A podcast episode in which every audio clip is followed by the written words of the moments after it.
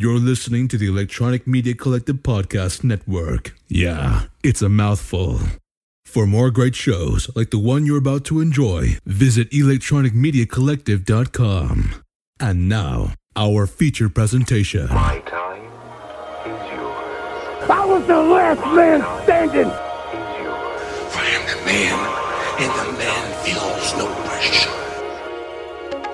You are facing a fuel injected suicide machine. Fear from the man that rules the world. I'm the man. When I walk, the ground shakes. I am the master, I am the ruler of the world. You are now entering the vicious circle. Welcome to the Vicious Circle. Sid, we are back behind the mics. We are ready to record. How you doing? Man, I'm doing good. I'm still just a, a little bit of shock and nausea. Uh, uh, just a little nausea is that if that's the right uh, the way to pronounce that. Um, but I don't want to talk about is that guy Barry Norman things he's done to all these people out there. But we'll talk about that later. Other than that, Rob, I've had a great week. You saw the pictures I sent you. Yes. It was some pizza and um, getting ready. I'm really looking forward to Comic Con. This, uh, um, my friends are. We're just. We're gonna make. I think we're gonna make a road trip of it. We're just really looking forward to getting out here and doing something. Excellent. Yeah, and that's the one coming up in a- end of April, isn't it? Up in Canada. Right. Yes. Yeah, that's gonna be. I just, I can't wait to see Doctor Evil. You know, or Steve Evil. You know, Yes. I have been looking forward to that. I can't wait for you two to come up and visit, or come down and visit. So, looking forward to that. I've been doing a little. You know, it's. You know, I've got a big yard. You've seen it now. It's a lot of. You know, starting all the upkeep on it. Um, um, we'll just let that ring. You got it. Uh, but no, uh, just getting everything ready for the you know the flower bushes. I'm gonna also do always, and you've seen it, and you've ate my tomatoes. I'm gonna do a few tomatoes in my flower flower bed in my flower beds. Nice.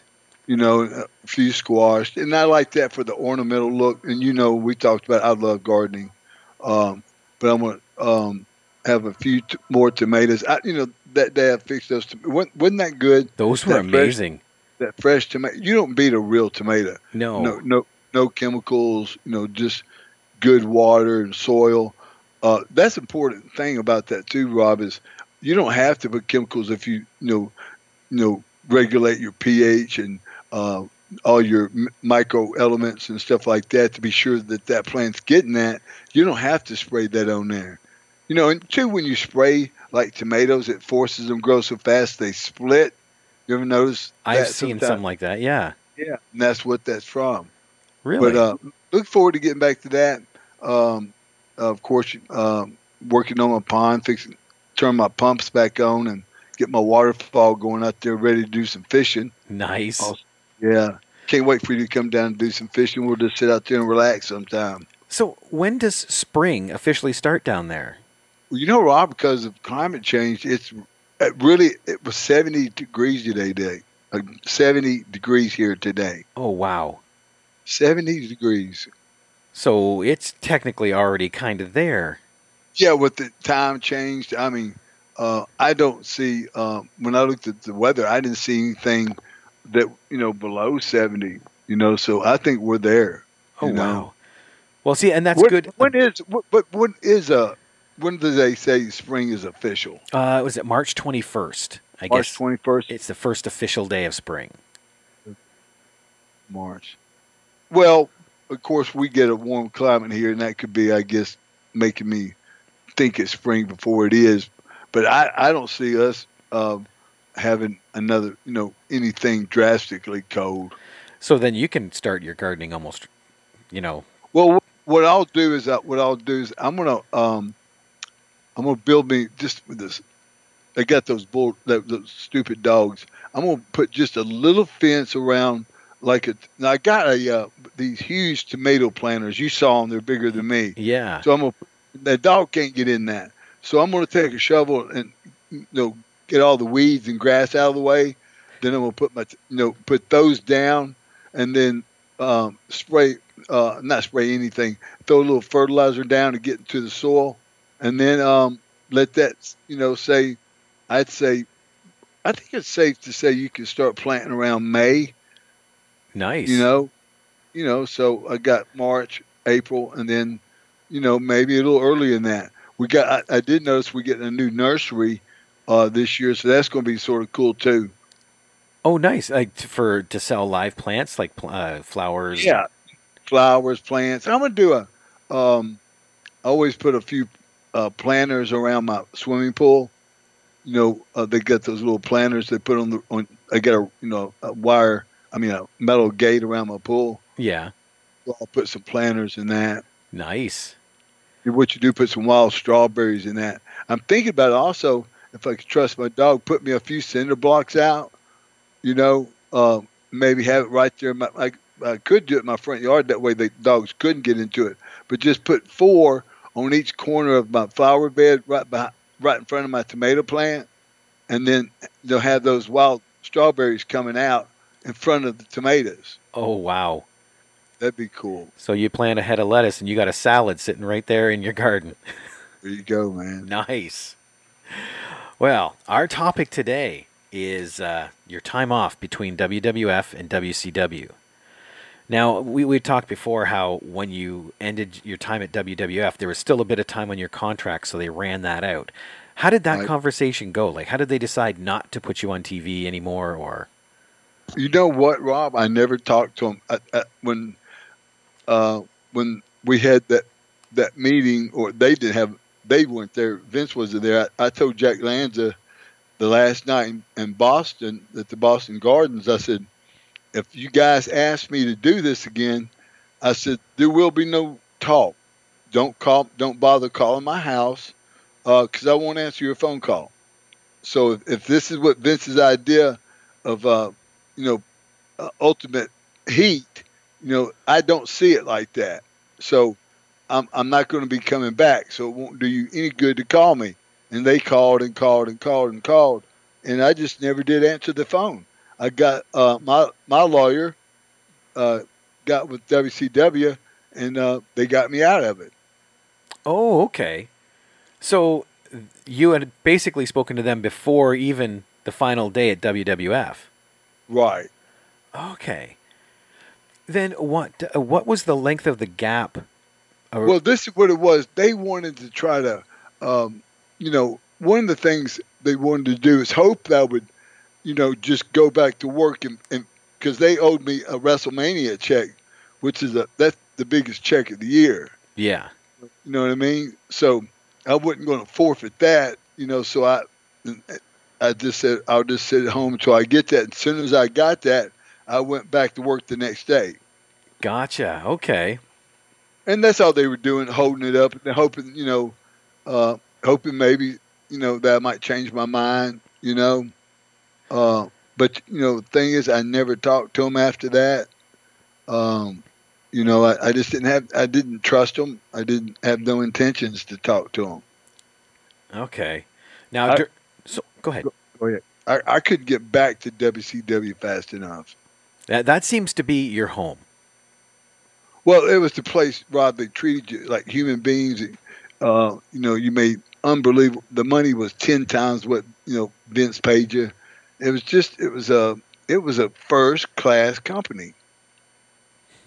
Okay. So now, when you had your off time, I know you did some softball because obviously you're right in the heart of the season. So of course you'd be out on the field. How did that? We, we talked about that. How did that love for baseball and softball? How did that start?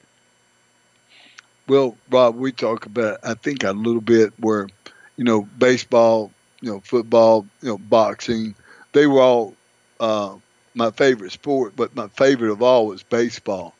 And uh, I mean, man, if the coach told me, you know, g- you know, don't go outside today, you know, don't go swimming, don't play basketball, you know, stay inside, you know, um, just whatever. You know, I was that and that into baseball um, we had curfews. I remember, and, and this old guy, he just died recently. John Frazier was his name, and he didn't have to do these things, but they instilled those things in me. And so, man, if, if it rained at a game, and this is no exaggeration, and I'm not uh, too proud to say this, I cried. I cried like a baby. That that meant that much to me to play, you know. And then, of course, we talk about in the book walking that railroad track, you know, down that, you know, by myself to the game. There, you know, that just to me that was, uh, it was just uh, every the whole memory was great. But getting to the field and getting out on the field, and I mean, I mean, I just it, it just meant more to me than anything. So And so softball sort of just took its place, okay. you know. So now in softball, were you more of the fielder? Like, was that your game, or were you the hitter? You liked hitting. No, no, I could do both. Uh, Oh, yeah. The thing about it, was, uh, uh, if, if, when I first started playing softball, I, I did both. I played field and everything. And uh, Rob, I, I don't have to brag about this. I am really fast um, for a big guy. Uh, and you know, uh, I think I ran a four nine forty at three thirty. That's that's moving pretty good. Yeah. So I, you know, in outfield, I could, you know, cover some distance, and I played a pretty good uh, first baseman sometime. Now, what I ended up playing at the end was catcher because I didn't really have to get in the way of things. And then one time I hurt myself sliding, and so after that I was I, I was designated DH. Okay. I, I- what it was, I think you've heard about this. Softball has plagued me in my in the wrestling business. So after I hurt, uh, skipped my leg up, I didn't want to take the chance of getting. In, I, I'd actually got, believe it or not, when I was recovering from my lung surgery, uh, they found out I was playing softball. They told me to go back home and gain more weight, and that's what I was doing. But uh, someone told on me for playing softball, so they made me put Lex over in a Clash of Champions in, in 30 seconds. yes. I remember us talking about that on the episode. I said, like, yeah. I said, you paid me two hundred fifty thousand dollars. Thank you very much. yep, that's the quickest money I've ever made. right. You know, So, um, now that downtime, did that drive you crazy? Just kind of sitting, or did you find stuff to do? no, I, I, I- I just what it was, Rob. I'd lost a real lot, a whole lot of weight. Uh, what it was, I'd gone in the hospital three different times before they did the surgery, Mhm. and uh, I just, it, it just got run down bad. And when they saw me, they weren't for sure that you know uh, they wouldn't probably take the chance anymore. And so I just, I just drove myself, you know, eat, eat, eat, eat, eat, work out three times a day, and and just push, push, push, push, push. And even that wasn't enough at first, and this kept going, kept going, and then all of a sudden, about when Dusty was coming back into WCW, that's when I sort of hit my stride again. As far as you know, I had a good look again. I think you know. Yeah. So, but um, but um, but it took a while. It wasn't that wasn't an easy thing to recover from. no. So, uh, and that's why I'm hoarse today because of that. You know, part of my lungs been you know cut away. Yeah. Well, and see, that was a long time. So now you've had almost a year between WWF and WCW. How was that downtime? Because you weren't recuperating from anything. Well, I was just playing softball. Yeah. Yeah, I was playing softball, and and uh, you know I don't really remember being it being that long. And one of the things that I was doing is this: is that's when I drove down to Dallas and and I uh, recruited uh, the Harlem Heat for WCW. Oh, Even- okay. Even though I wasn't wrestling, I was I was still working, you know, helping WCW. I actually um, hired them and I hired Colonel Parker as well. Gave them their uh, gimmicks and the whole nine yards. So you were still working a bit. Right. Gotcha. Okay. But it, okay, now it makes more sense. Um, and my next question was, why did you decide to go back to WW? But it, it sounds like this was something set up before, like you said, as being the better company to work with. You wanted Right. to get back there. Yeah. You know, um, I even went to Vince one time and said, "Man, I want to shake your hand. Thank you for all your opportunities." I said, "Man, but I'm not ready for this place." And Rob, I wasn't. Uh, I'm not. A, I, I- it's not saying you have to. You know, it, it would help if you were a cutthroat type person. If if you could lie and stooge on people to you know to to make your way. I just didn't want to make my way that way. Now, because of other things that happened, you know, down the road, I sort of had to do that, but that's another story. Gotcha. Well, did um, the question here, and I, I think I know the answer already. Did you find it difficult going from WWF back to WCW? No, not at all. It was uh, everybody welcomed me with uh, you know wide open arms. Thing about me, Robin, when I come to a territory, people that are smart, they usually go, "Okay, man, we got someone here that's going to help us." You know, I, I've heard that, and I'm not putting myself over, but even when I went and did the 100th anniversary of uh, Raw, which I was, you know, much, you know, past my prime, I heard guys saying uh, was really, it was really a nice compliment. I can't think of the guy's name. Um, anyway, he said, "Hey guys, this guy can help us," you know, and I really appreciated that, you know, because when I came into a place, there was a good chance that things could get better. That is a nice compliment to be paid because that shows that you are a, a worker. You know, like you're willing to work with people, not just for yourself. Right, Rob, exactly. Nice. So then, what was it like coming back into that locker room? Well, it was, it was, man, it was like coming coming home. You know, um, um, of course, if the first, you know, if you're talking about uh, the town with I brought Harlem Heat, you know, I set all that up, you know, months before I could get there, and so it was just like again coming back home. I knew everybody there. Me and Robert rode together. If that's the time you're talking about, Yeah, just that first time back. yeah. So it was just, man, we were just, it was like the old days, me and Robert from Continental, you know. And this is the thing is, you don't realize too, Rob, that here we are making tons of money and living the life of, you know, rock stars. Hell, me and Robert was just two goofy old guys playing crazy eights over in the corner. you know, we weren't, you know, we never, you know, just, you know, saved our money. You know, Robert partied a little bit, but we had a we stayed in the same condo together, him and his girlfriend, and then me. Uh, I had mine, and my wife would visit sometime. But uh, it was nice down there. We was right there at Lake Lanier. I had two jet skis, had my truck down there. Shit, when we weren't working, man, we were having a good time. Oh wow. Out on the lake, I imagine. Yeah, Well, and you got to take your downtime. You have to be able to decompress. right. So I get that. Now, uh, going back to that locker room, who was booking at that time? Was that Dusty still?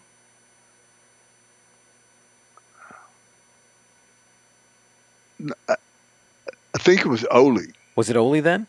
Yeah, I know it was Ole because it was Bill Watts, and Bill Watts offered me a, a position with him. The time I came back to sign my contract because I wasn't out of my contract yet. The Time I came back, uh, Bill Watts had been fired. Ole had been rehired, and, and I worked with Ole in the office. Okay. That's how, that's how we got Harlem Heat and Colonel Parker, and we were going to get Sean Waltman, but uh, uh, they beat us to him. Oh, WWF or WWE or yeah. Yeah.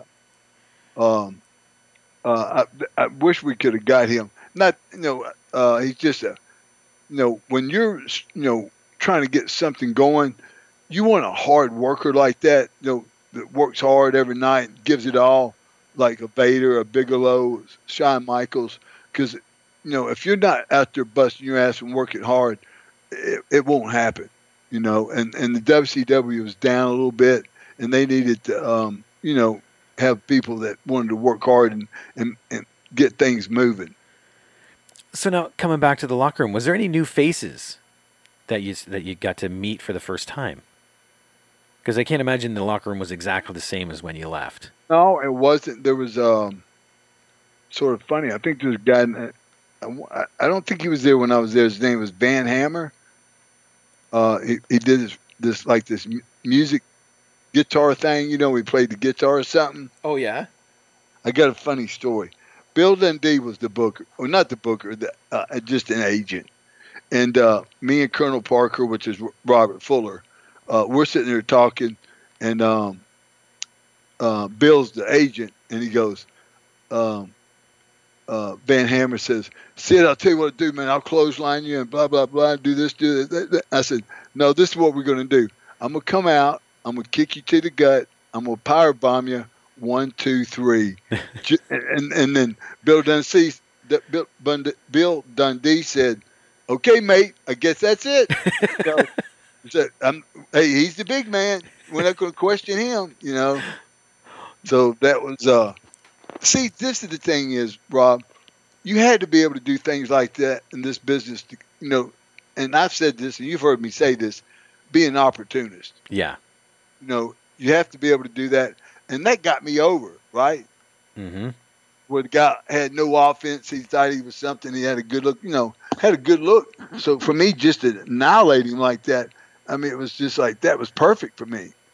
You know, Were you excited to work with anybody that you met new? um, I always excited to work with Sting. Um, um, I do remember because he's still your favorite match from Halloween Havoc. yeah, um, it's always exciting to work with him. Um, I'm trying to, you know, the thing about it is, uh, I worked with Booker T a little bit. I hadn't worked with him before. That was pretty fun. Um, except he's a little bit of a prima donna. Um, Well, let me ask you then, because you said you were working for him beforehand. How did you find out about Booker T and Stevie Ray? I saw him. I saw him on TV on Global Championship Wrestling, and I said, "Man," I said, and, and I, Stevie just looked like someone just out of prison. You know, just big, burly looking dude, and and Booker had that presence too.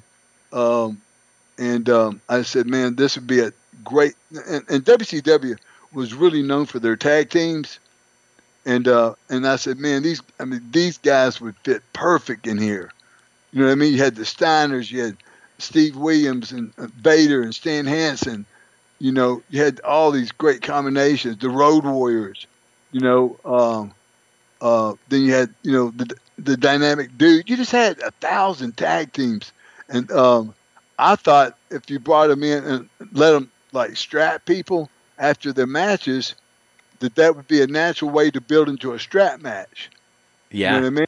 And so, um, uh, but um, uh, I guess uh, Ted Turner or somebody said, and what we were building them is Colonel Parker had gotten them, you know, the Harlem Heat off death row. Uh, uh, the governor of Louisiana was a big gambler, and so uh, Colonel Parker said, "I don't want your money. I want these two guys off death row," and so he got them right because they had a few scars on them on their back, you know. Mhm. And uh, so, so my theory was, you know, okay, now the man done beat you down. Now it's time for you to beat the man down. And so after every match, they just strap the shit out of these skinny white guys. yeah. But it wasn't. That's not discrimination to me. You know, because you're you're strapping white guys. It's almost like reverse discrimination. It is. Yeah. So it would not have. It would have. It would have built them a ton of heat. And and uh, and I say skinny. The skinnier the guy, the better because they're like, man, won't you you know strap Sid?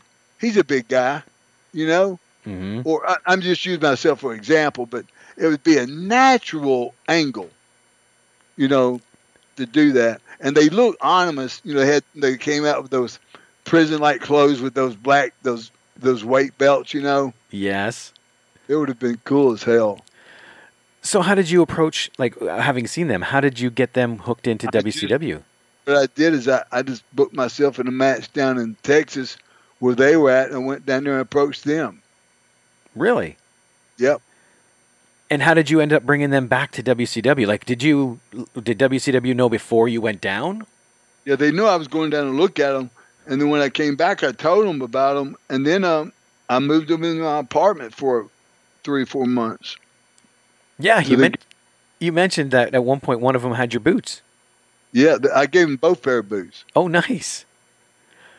But yeah, and, and it it paid off. I remember when they first showed up on the scene. I, I, that stuff I remember vividly watching is when they first came on the scene, Yeah, and that was kind of like you said, ominous watching those guys go.